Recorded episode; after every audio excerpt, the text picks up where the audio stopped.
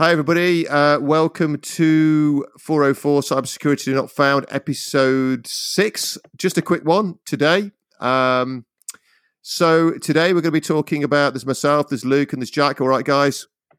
Hi, Dave. Yo. Uh, and we're going to be talking about TikTok and uh, whether whether we should be scared about it. Right, my kids use TikTok. Um, both of them do. They use it a lot. They are obsessed with it. They've had a lot of fun with it. It does worry me. Um, should I be worried? Well, it looks like it. So Yeah. the the the the anonymous um, uh, guys have come out about this um, off the back back of a redditor who has claimed to have reverse engineered TikTok and found a whole bunch of rather worrying um, things. Specifically, that it can access, and this is allegedly right. So we haven't done this research. I have to say this is this is this is what I'm reading about, not not what I'm stating as fact through uh, our own research. I want to make that clear because uh, I don't want to be getting any uh, any any lawsuits anytime soon. But uh, purportedly um, accesses clipboard contents. It will access the phone's CPU type, memory usage, screen dimensions, uh, storage usage. Uh, other installed apps, it will uh, identify the MAC address of the phone. It will identify personal IP addresses, public IP addresses, the MAC address of the router you're transmitting out on, information with regard to your Wi Fi access point, including its name. I mean, a GPS location information too. Um, if this is true, this is pretty terrifying, right? Really terrifying. Not not only that, but apparently the the uh, parent company of the app is ByteDance, and they are legally obligated to share any requested information with the Chinese government. So any data they're taking, they can share with the Chinese government. Which is the same Kind of- argument or same rule used by other Chinese companies, right? Like all Chinese companies are subject to this, like Huawei, Yeah. which is probably a topic for another uh, another podcast. But no, Dave, I think you're spot on, Dave. Like it's it's particularly worrying. Like this piece of research that um, this uh, register has done is really really interesting. Um, like it would be nice if Samurai could have done it. Um, we do do it if you do want some apps reverse engineering or your app testing. Um, but I think like to me, like clipboard contents really is a standout one. Like why why do they need the clipboard contents? Like what legitimate reason could there be for that? Because I mean, in in the age where we should all um, be using password managers and stuff like that, like there's a lot of sensitive stuff goes through your clipboard. So I don't know. Why do you think that was in their design brief to do if it's not for malicious purposes? Difficult to think of a another reason why they'd want to access your clipboard. I, I think as I recalled as I, I recall as well, and I can't remember where I read this, and I can't remember the specific details of how often they do it, but it's it's many times within a short period of time that they that they're doing this. So they're checking it. I don't know. I can't remember the exact statistics, but several times a minute. It's actually accessing your clipboard. It's not like they check once when the app's first installed even then I wouldn't be able to understand why. They're constantly scanning that clipboard. Um, I, I, I'm interested, eh, allegedly, I, I'm interested to know whether we could. I, I can't think of any. I can't think of a legitimate reason why TikTok would want to access a clipboard. Can you guys? I got nothing, Jack. Copy and paste some zesty meme URLs. Nope. It's a short there's meme nothing. URLs. We got nothing. If, Let- if it's if let's it, if it if it's not pass Dave. if it's not if it's Jesus if it's not password, what is it? Yeah, it's uh, it's pretty bad. There's some other ones like some uh, some of the others I don't think are like that bad. Like if they are true, like CPU type, memory usage, screen dimensions. Like if it's running on a mobile device, a, lot of them are just going to be using very similar chips anyway, right? So I don't know what they could get from that.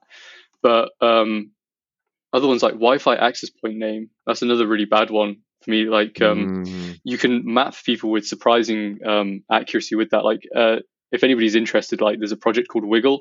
Um, so just go to wigle.net, and they've people have mapped um, access point uh, SSIDs uh, to geographic maps.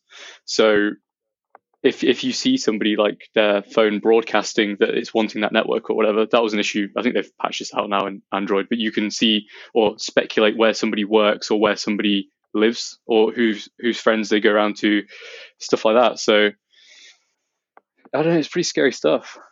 Uh, you, you I mean, also information to profile people. Just thinking of like other apps you've installed. So the one of the things that they said was they've seen some of the deleted apps that they've had, and it could be using cached values. But why would they need to know what apps you've got installed? That that could profile who you are, what you like to do, like you said, not only where they work, but if you're using certain um, email applications, if you're using other sorts of social media, then they could target you. It's Absolutely, I think like another interesting case of that would be to say like if uh, there's a Chinese um, like Uyghur Muslim or something that had TikTok installed on their phone, um, and they the Chinese government just knew that that person was uh, in China, um, and they saw that they had like I don't know like a Quran app or some sort of other like a religious app like that. Is that going to be then used against them because they can see the other apps that they've got installed? Like it's this sort of like level of control which I think is particularly scary. Yeah, and I mean, we, we uh, particularly if you combine that with what we were talking about in the in the previous um, podcast for for targeting specific people based on information that you have on them, right? So the more information that you have on people, the more able you're going to be to target it towards those particular individuals. And also, just to just to move back to the point about um, you know, Wi-Fi router information. Obviously, using a router's MAC address, you can identify who the manufacturer of the uh, the, the, the router is, right? So the first twenty four bits of that MAC address will will identify the vendor of that particular router, and we know particular routers have particular vulnerabilities, and this has come out uh, relatively recently, I think, with Netgear routers, hasn't it? A particular vulnerability was discovered. I don't have the details of that to hand, but then you're in a position where you can, you know, you can target the the vulnerable routers with the appropriate attack. It all of a sudden it, it makes your malicious activities a whole a whole lot easier, um, and and all packaged up in the uh, the sweet sweet candy that is TikTok.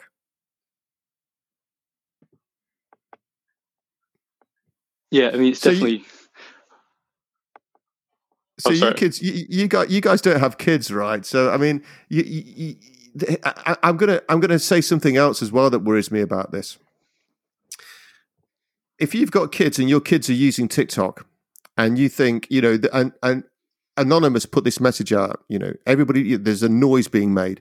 You shouldn't be using TikTok, and I agree until I know otherwise. Um, this I don't know, you know, for sure whether this reverse engineering is is accurate. I strongly suspect that it that it is. I don't know. I suspect strongly. Um, as as parents, and I'm sure anybody who's listening to this podcast that is a parent and whose children do have TikTok will immediately know how difficult it would be to say to their kids, "You're not using TikTok anymore." I mean, you know, the, the, TikTok is so addictive that it, it, can totally infiltrate into your kids' lives, into their, uh, uh, uh, you know, their, their their pattern of life and social activity. Um, to dissuade my children now from using TikTok, which I'm going to have to do, is going to be is going to be painful to do, very very difficult to do, and it's going to cause a lot of uh, anguish and there'll be parents out there that are listening to this. They're just going to think to themselves, you know what? I'll take my chances because it's just because it's just so difficult to to have that conversation. I think as well, like it's quite an interesting. So thinking about like your situation, Dave. So if like both of your daughters have got TikTok uh, installed on their phone, and now the, this information, so the uh, Wi-Fi access points MAC address has now been uh, allegedly reported back um, to TikTok, and therefore potentially the Chinese government as well. So therefore, they they've then got that association, so they can say with pretty high accuracy that your two daughters will spend a lot of time uh, connected to the same Wi-Fi network, and therefore they can start to branch out or make predictions of oh perhaps these two are family members or perhaps they're colleagues. They work in the same building and stuff like that. And i think when you've got that level of information about so many different connections that people have i think it's going to be like an invaluable tool in terms of intelligence gathering and making connections between people and you only need to know a couple of people's devices until you can start to speculate and pinpoint uh, like friendship networks or uh, groups of influence that prominent people within our uh, societies might have. I mean, your two daughters probably aren't prominent people, members in society, but you get what I'm coming from. Like people that are of interest to the Chinese National Party, potentially, allegedly, that they could be targeted with this. Yeah, no, I take your point. Very, uh, very worrying, and of course, particularly when you combine that with our data mining abilities now, a way of shifting through you know millions billions even of, of, records to to find correlations and, and information. Yeah very very worrying.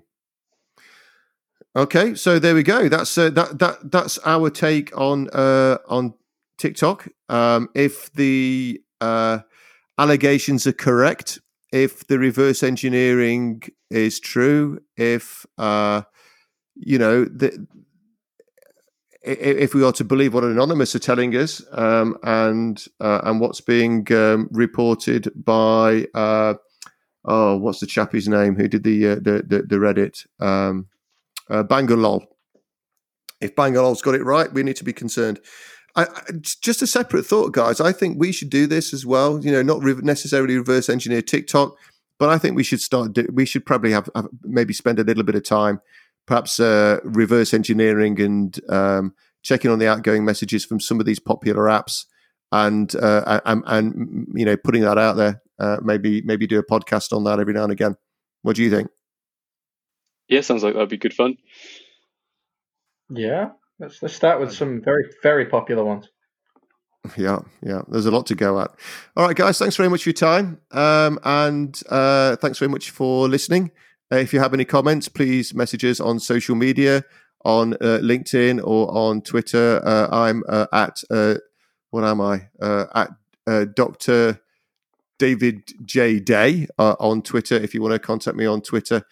Um, and I'm on LinkedIn as well. As you know what? We're easy enough to find. So please, uh, please uh, uh, connect and, and leave some comments. So it's cheerio from me. It's cheerio from Luke. Goodbye. And it's cheerio from Jack. Cheerio. Bye.